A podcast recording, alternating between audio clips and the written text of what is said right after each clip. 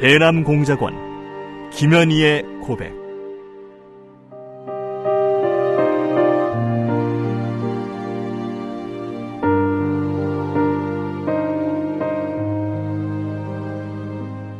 나는 김정일의 친필 지시로 1988년 남조선에서 열리는 서울 올림픽을 파괴할 때 대한 공작 임무를 받고 100여 명의 남조선 노동자들이 탔던 비행기를 공중에서 폭파시켰다.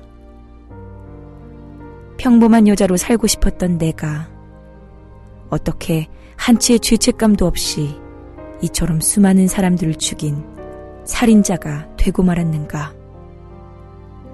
조국을 위해 한 목숨 바친다는 명분 아래 이 엄청난 죄악을 저지른 나를 용서할 수가 없다. 이 수기는 이루지 못한 내 꿈과 나로 인해 희생된 사람들에게 속죄의 죄물로 바치는 눈물의 기록이다.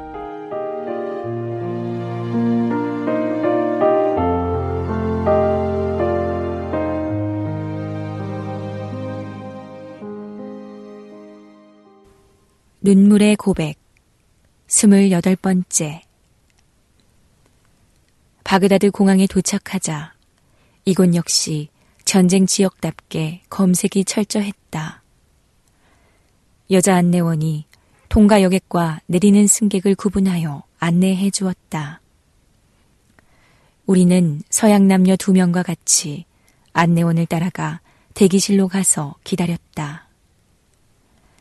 베오그라드와의 시차 때문에 시계를 한 시간 빠르게 고쳤다.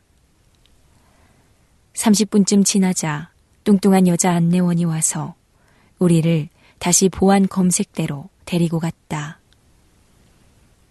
이곳 역시 남자와 여자를 분리하여 짐은 물론 몸까지 샅샅이 검색했다.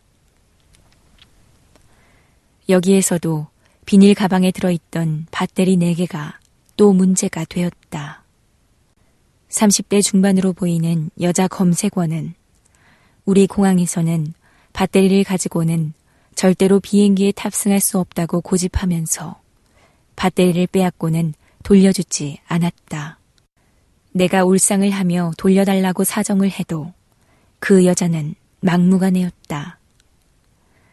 나중에는 이따위 배터리를 가지고 왜 이렇게 간청을 하는가 하며 의아해하는 것 같았다. 그러나 나에게는 이 밧데리를 빼앗기고 나면 만사가 다 헛일이 되는 순간이었다.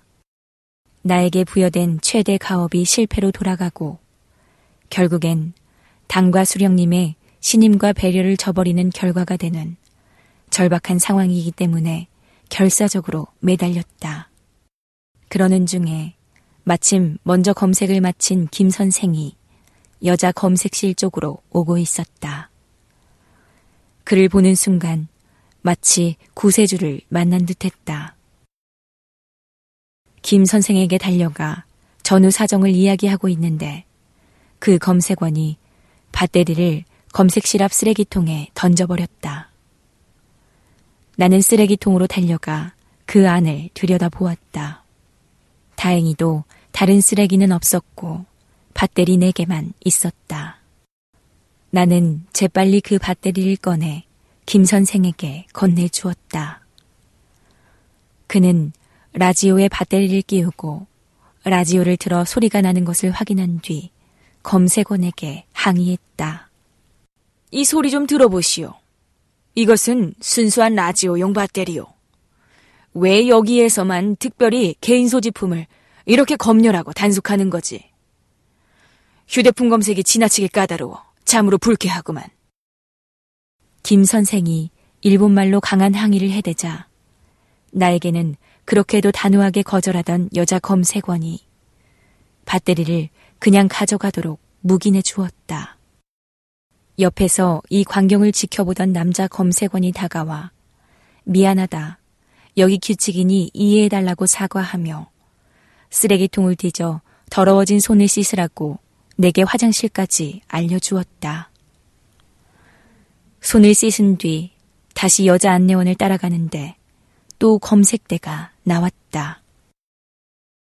여기에서도 철저한 검색을 하기는 마찬가지였다. 이때는 김 선생이 배터리를 간수했는데 무사히 통과했다. 나는 그 검색에서 어찌나 놀랬는지 김 선생이 검색을 무사히 통과한 게 궁금했다. 어떻게 통과했느냐고 물었더니 김 선생은 배터리를 복대에 넣어 별 문제가 없었다고 대답한다. 이 지역은 전쟁 지역이라 내가 어려움이 많다고 그렇게 설명을 했건만. 김 선생도 얼마나 진땀을 흘렸는지 노골적으로 불만을 털어놓았다. 안내원을 따라 칼기 탑승 대기실 쪽으로 갈수록 마치 남조선 어느 공항에 와 있는 착각을 느낄 정도로 사방팔방이 남조선 사람들이었다. 그들은 삼삼오오 모여 이야기를 나누고 있었다. 남조선 사람들이 없는 곳을 찾아서 의자에 앉으려고 자리를 찾았지만 이것저것 남조선 사람들이 자리를 차지하고 있어 마땅한 자리가 없었다. 겨우 남조선 사람이 앉은 자리 몇 칸 건너에 있는 자리를 발견했다. 자리에 앉아 있어도 누군가가 우리를 감시하고 있을지도 모른다는 생각이 들어 좌불안석이었다. 임무를 수행할 목표물인 칼 858기. 이제 우리는 무사히 과업을 끝내고 조국으로 돌아갈 것이었다. 생각만 해도 눈꺼풀이 떨려왔다. 나는 남조선 사람들과 눈이 마주치는 게 두려워서 눈을 감았다.